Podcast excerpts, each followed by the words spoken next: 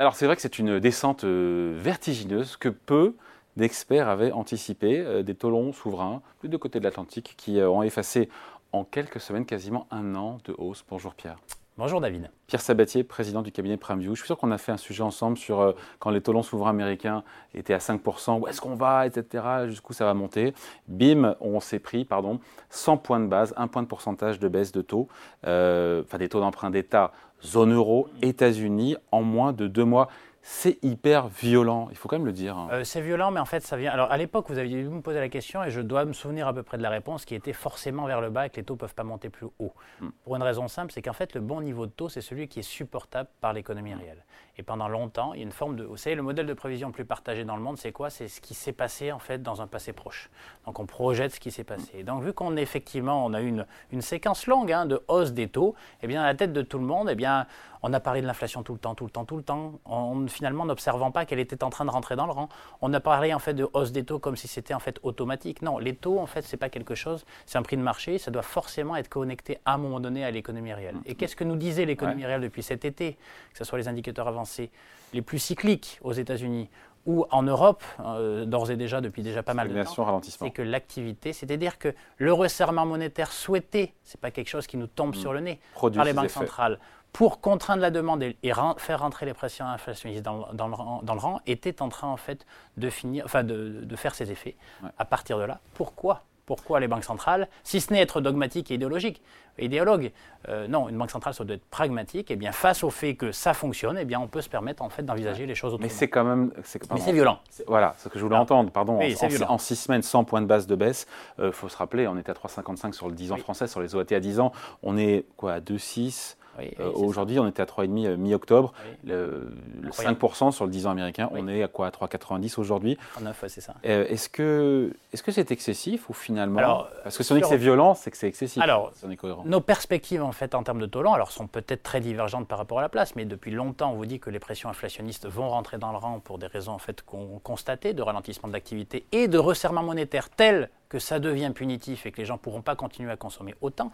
Et donc, euh, premier élément, donc une, politique monétaire très resserrée. N'oublions pas en fait que le bon niveau de taux, il doit toujours être comparé au niveau de croissance potentielle des pays. Or, qu'est-ce que font nos croissances potentielles de manière régulière parce, qu'elles vieillissent? Eh bien, la croissance potentielle, que ce soit aux États-Unis ou en Europe, elle a tendance à décroître. Ça veut dire que le bon niveau de taux, on va dire neutre, il est plus bas aujourd'hui que par le passé. Ça veut dire concrètement que nos perspectives sur moyen long terme, elles vont atterrir autour. Alors, je ne vous dis pas que ça va être tout de suite, je ne voudrais pas que ça soit mal interprété. Mais dans un horizon de moyen terme, on va tendre vers 2% on va tendre forcément vers 2% pour le souverain américain et on, sera, on va s'installer entre 2 et 3 pour le souverain américain et on s'installera probablement en Europe entre 1 et 2. En fait, ça va dépendre des pays, mais entre 1 et 2 en Europe. D'un point de vue, pardon, euh, on sort des marchés, mais d'un point de vue économique, c'est comme une super nouvelle, je veux dire. pour C'est une très bonne nouvelle, mais qui veulent s'endetter, au-delà même, relancer l'activité, c'est quand même. Une Vous savez ce que c'est la bonne nouvelle. Pour les finances publiques. Évidemment, évidemment. Et donc c'était l'essentiel de l'argumentation quand vous m'aviez posé la question en fait, à des taux à 5%. Mais des taux à 5%, c'était une très mauvaise nouvelle pour l'économie. On estimait que c'était bien trop rigoriste par rapport au niveau de croissance potentielle et ça risquait, à force d'appuyer des deux pieds sur le frein, de faire caler le véhicule. Vous savez quelle est la bonne nouvelle? Au-delà de l'atterrissage qu'on peut prévoir sur les niveaux de taux, c'est pas ça. C'est que euh, l'économie, ça fonctionne sur la confiance. Nous devons avoir confiance dans un acteur qui pilote l'ensemble de notre économie, qui s'appelle nos banques centrales. On avait relativement confiance à travers le pragmatisme de la Fed, parce que ça fait 20 ans qu'elle nous montre qu'elle sait tout à fait prendre un virage que les gens ont du mal à saisir parfois, mais par pur pragmatisme. J'ai besoin de faire cela, je fais cela. Ils étaient en retard. Ils ont été un peu en retard, mais comme tout le monde, parce qu'il y a eu une deux. Je ne vais pas revenir là-dessus, on a déjà parlé, mais il y a vraiment eu deux salves qui étaient très difficiles à anticiper un, crise sanitaire, tout le monde produit en même temps pour répondre à une demande exceptionnelle, puis ensuite la guerre entre la Russie et l'Ukraine. Bon, euh, force est de constater que c'est plutôt rare, et c'est une conjonction de facteurs qui n'était pas simple à anticiper, et d'ailleurs nous compris évidemment. Mais ce que je veux dire, c'est que la confiance sur la Fed, on l'avait quand même quant à sa réactivité, sa capacité à être pragmatiste mm. plus qu'idéologue. On a quelques doutes tout de même historiquement sur la Banque Centrale Européenne. Ouais, elle fait pareil, mais avec 6 à 9 mois de Voilà, mais historiquement, en Europe, on était plus politique que business. Ouais ce qui s'explique aussi dans la manière dont on pilotait la politique ouais, mais il y a eu un avant et un après Mario Draghi. Hein. Et voilà, et aujourd'hui, en fait, on a la confirmation. Alors, Christine Lagarde ne l'assume pas complètement, mais, François Villeroy de Gallo, euh, encore hier, euh, expliquait que 2024 devrait être l'année en fait, de la baisse des taux. Ah, il l'a dit chez nous vendredi dernier. Euh, et, et Yves il vous a laissé la primauté de la nouvelle, mais c'est logique, hein, c'est le talent qui veut ça. Ah. Mais, mais tout ça pour dire que la bonne nouvelle, c'est qu'on a des pilotes qui ne sont pas dogmatiques, c'est des pilotes pragmatiques. Le dogme, c'est de la politique budgétaire. La politique monétaire, c'est avoir un niveau de taux qui permette aux véhicules d'aller, d'avancer le plus vite possible sans aller trop vite pour prendre trop de risques. C'est exactement ça le sujet.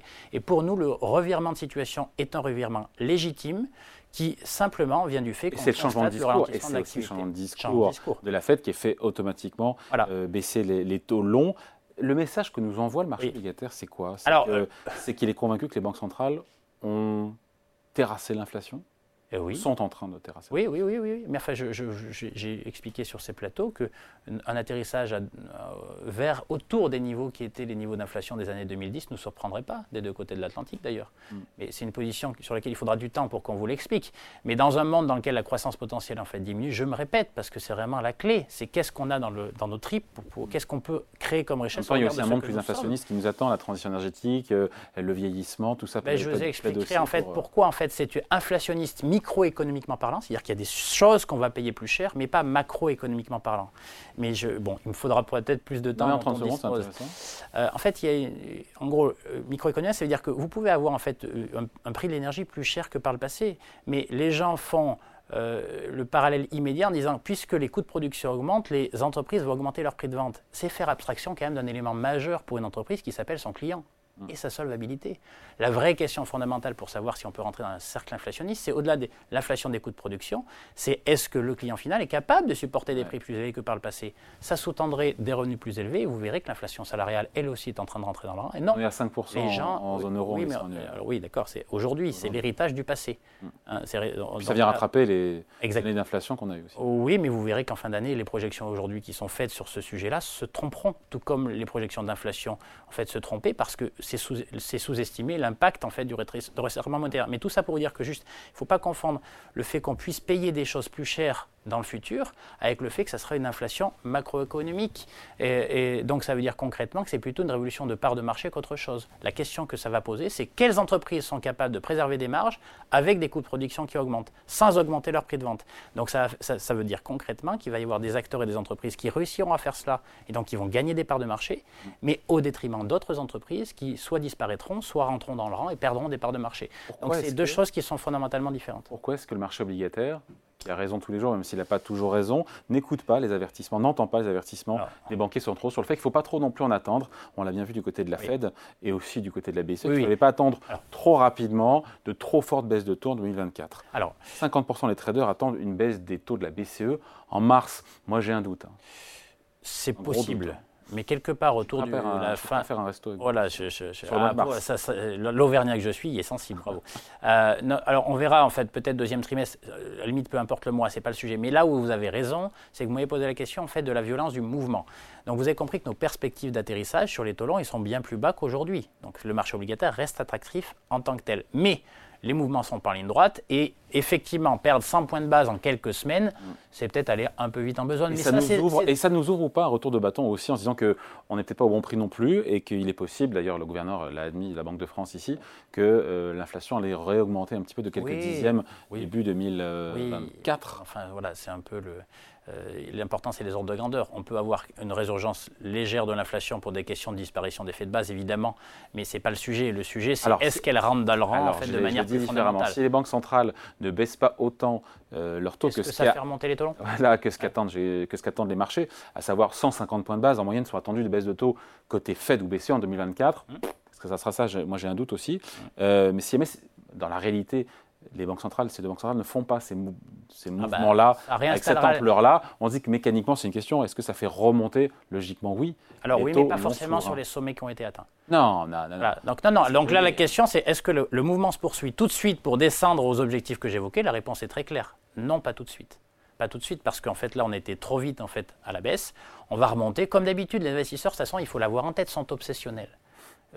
Tout comme il y a deux mois ou trois mois, on vous disait que non, les taux ne peuvent faire que monter l'obligataire, en fait, c'est terminé, etc. On a une posture un peu différente sur le sujet, puisqu'on considérait que c'était peut-être une fenêtre de tir historique pour acheter des obligations.